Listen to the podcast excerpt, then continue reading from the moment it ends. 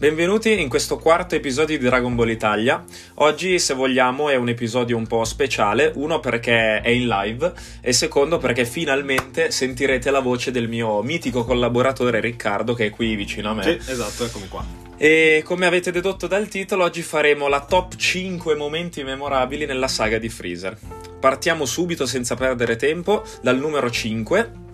Junior quando assorbe Nail. Scena epica secondo me perché vediamo il nostro Nail steso a terra disintegrato da Freezer, dopo che appunto ricordiamolo, Freezer sta cercando le sfere del drago ed è arrivato in questo villaggio dove ne stanno nascondendo ben due.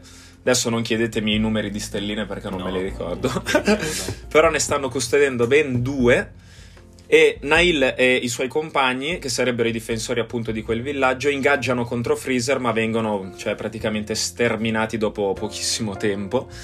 E Freezer pensa di averli eliminati tutti, ma Nail incredibilmente si salva e viene ritrovato diverso tempo dopo dal nostro Junior, che intanto è arrivato su una mech con un'altra navicella, appunto per dare aiuto a Krillin e Gohan.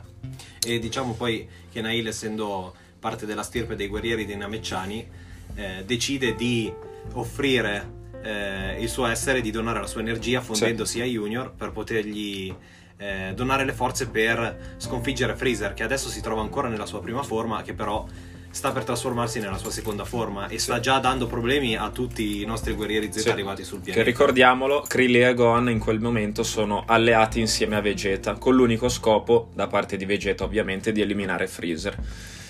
Questa assimilazione appunto ha successo, tanto che il livello di Junior cioè, sale in- a livelli spropositati. Sì, un E- balzo di potere incredibile se pensiamo che prima non avrebbe neanche potuto affrontare Freezer nella sua prima forma, invece adesso si trova in grado di affrontarlo anche nella sua seconda forma. Esatto. Anzi, lo surclassa addirittura nella sua seconda forma. Infatti, quando si rende conto di questo aumento di energia, inizia a urlare: Sono fortissimo, nessuno mi può sconfiggere, chiunque verrà contro di me sarà annientato. Sì, preso proprio dal delirio di potere. Esatto. E... Che tra l'altro nel primo scontro, finché Freezer rimane nella seconda forma, lo surclassa proprio Sì, alla grande. del tutto. Cosa poi va diversamente quando Freezer passa alla sua terza forma e lì Junior purtroppo viene annientato lui. Sì, viene smitragliettato dal ecco, smitragliettato se vogliamo dire così. Il momento numero 4 invece è quando Goku mostra la sua vera forza a Ginyu. Ginyu, ricordiamolo, è stato appunto chiamato da Giz quando praticamente è l'unico superstite della squadra Ginyu perché gli altri sono stati distrutti ma eh, in maniera molto tranquilla da Goku.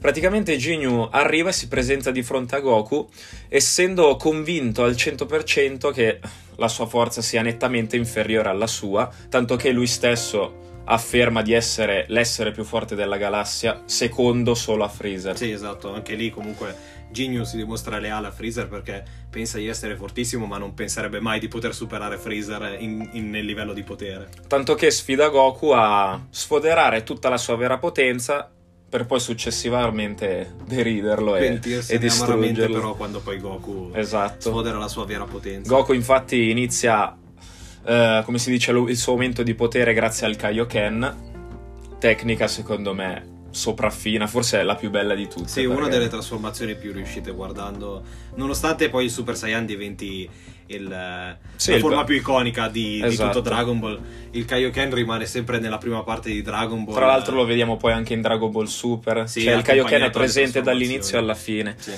E aumenta il suo livello di potenza fino a superare i 100, 120, 140, tanto che Ginyu inizia a impazzire, a distruggere tutto quello che trova, incredulo di tutta questa vera potenza, tanto che Goku decide di fermarsi A 180.000. 180.000 e dichiarando che appunto può andare anche oltre perché quello è solo un assaggio della sua potenza. Sì, e lì, eh, E lì poi sappiamo- abbastanza a bocca aperta. Esatto, poi sappiamo tutti benissimo come va a finire lo scambio dei corpi, Sì. poi Goku riesce a riprenderselo e via dicendo. Anche perché Ginyu, pur entrando nel suo corpo, non riesce A controllarlo. esatto, a usare tutta la potenza che Goku poteva sfoderare.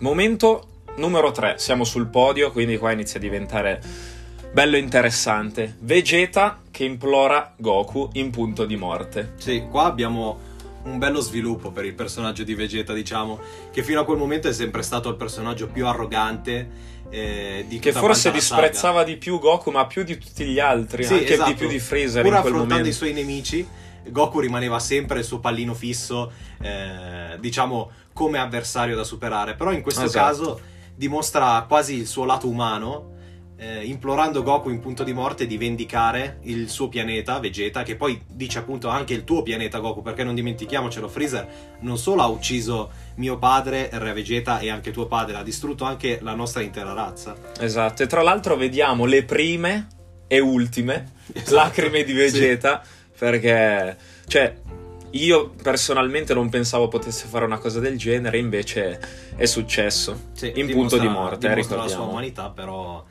in una scena abbastanza, abbastanza bella. E poi Goku decide di fargli un piccolo funerale, di seppellirlo prima di ingaggiare contro Freezer nella ultima battaglia. Esatto. Secondo me questo è uno dei momenti più iconici, ma proprio di tutta la saga, perché non si è mai più visto Vegeta piangere Sì, o, o altro. Momento numero due, qui iniziano a diventare quelli importantissimi della saga di Freezer, quando Goku ovviamente si trasforma per la sua prima volta in Super Saiyan. Scena epica, eh, solo raccontandola secondo me ce l'avete ben fissa davanti agli occhi. sì, e se Perché? diciamo che già le prime avvisaglie della trasformazione di Goku c'erano state in un momento che abbiamo già detto prima, quando Goku mostra la sua vera potenza a Ginyu, e nel Kaioken di Goku, nell'aura che tipicamente è rossa, si intravede qualche Scintilla. sì, qualche scintilla di aura gialla, che poi è- diventa indicativa della forma del Super Saiyan. Tra l'altro, vabbè, questo è indicativo, ma anche i capelli iniziano a prendere quella Sì, esatto. forma. Inizia già a vedersi da lì che Goku sta sviluppando una trasformazione È molto vicino alla trasformazione. al, al Super Saiyan. E tra l'altro, questa è la prima volta che vediamo Goku veramente infuriato. Cioè, lui nei combattimenti precedenti non l'abbiamo mai visto perdere la calma. Lui ha sempre avuto per- sempre rispetto nel suo avversario, non ha, non ha mai dato segni di rabbia così. Questa volta invece, ovviamente, ricordiamolo, Freezer uccide co- come prima bersaglio Junior, Sì. che poi scopriremo che non è morto Veramente ma è in fin di vita. Come secondo si accanisce contro Krillin che lo fa esplodere praticamente. Lo solleva in aria con un attacco quasi psichico e lo, lo fa esplodere. E se Goku non si fosse trasformato, il prossimo sarebbe stato anche Gon. Esatto. E sarebbe stato anche bello vedere la reazione di Goku piuttosto rispetto alla morte del figlio. E poi ricordiamocelo che Krillin comunque, anche se non sembra una figura importante, è stato il compagno di Goku fin da quando era stato bambino, perché si sono allenati insieme dal eh, maestro Muten quando erano piccoli e poi sono cresciuti nei vari tornei mondiali. Quindi è sempre stata una Il figura compagno molto di sempre. Goku, sì. Tra l'altro il suo hobby preferito sembra proprio quello di dover essere eliminato quasi in ogni saga. Esatto. Non dimentichiamocelo che il viaggio di Namek è stato spinto su Namek è stato spinto anche dal fatto che Krillin non poteva più essere resuscitato dalle sfere del drago terrestri perché era morto troppe volte. È vero. E quindi è stato un po' tutto il motivo scatenante della saga di Namek questo. È vero. E niente, quindi abbiamo la trasformazione di Goku che prende il tipico colore biondo dei capelli e quasi accompagnato dal pianeta eh, che inizia a scatenare dei fulmini dal cielo e Goku completa la sua trasformazione. Subito dopo la trasformazione, Goku riprende un attimo il controllo di sé e ordina a Gohan di ritornare subito sulla Terra, tenendo sempre presente che il pianeta a breve sarebbe esploso. A breve, E nel di por- senso una quarantina Sì, di puntate. contando forse. gli episodi, sì, sì, sì, una quarantina di anni forse dopo Sì. sarebbe esploso. E di portare con sé anche Junior perché lui sente che c'è ancora vita in lui e quindi potrebbe- potevano salvarlo. E ora arriviamo al primo posto, che secondo me è uno dei più epici. Su- guarda, magari non supera la trasformazione, ma secondo me è lì lì perché è pazzesco. Quando Goku elimina definitivamente Freezer, dopo che aveva deciso di lasciarlo in vita. Sì, Cioè lui ha sterminato, Freezer ha sterminato tutta la famiglia di Goku, sul pianeta Vegeta. pianeta sì. Vegeta. Il suo, se vogliamo dire così, rivale, Vegeta, annientato. Tutti gli abitanti di Namek, annientati. Ehm, Junior quasi annientato anche lui. Krillin, l'amico di sempre, come abbiamo detto un attimo fa, annientato anche lui. E se non fosse stato per la trasformazione, sarebbe stato anche, Anche Gohan. Gohan, sì, successivo. Nonostante questo, lui decide di lasciarlo in vita e gli dona anche parte della sua energia, una minima parte, quello che serviva per aiutarlo a salvarsi anche lui dall'esplosione. Una minima parte, ma ricordiamo che Freezer si era appena tagliato a metà con il suo stesso attacco. Esatto. E Goku gli dona abbastanza energia per di sopravvivere. in vita, sì. Per sopravvivere. Giustamente, Freezer non, non può. ha Anche lo stesso perché- orgoglio di Vegeta, secondo me. Sì, il, il parallelo alla fine è quello, anche perché Goku è Goku a dire non voglio più combattere perché il mio obiettivo era farti vedere che c'è qualcuno più forte di te. Dopo che la vittoria era assicurata Sì, di esatto. Goku. E quindi mentre Goku gli volta le spalle e cerca un modo per sfuggire Lasciare- dal pianeta, sì, esatto, volando via, Freezer inizia un po' a fare il suo monologo dicendo che lui è l'essere più forte dell'intero universo, non può essere battuto da una semplice scimmia e poi sappiamo tutti che cosa succede. Sfera il suo ultimo attacco. Ovviamente l'80% di questo attacco è stata l'energia che è stata donata da Goku. Gli sferra tutto in questo ultimo attacco.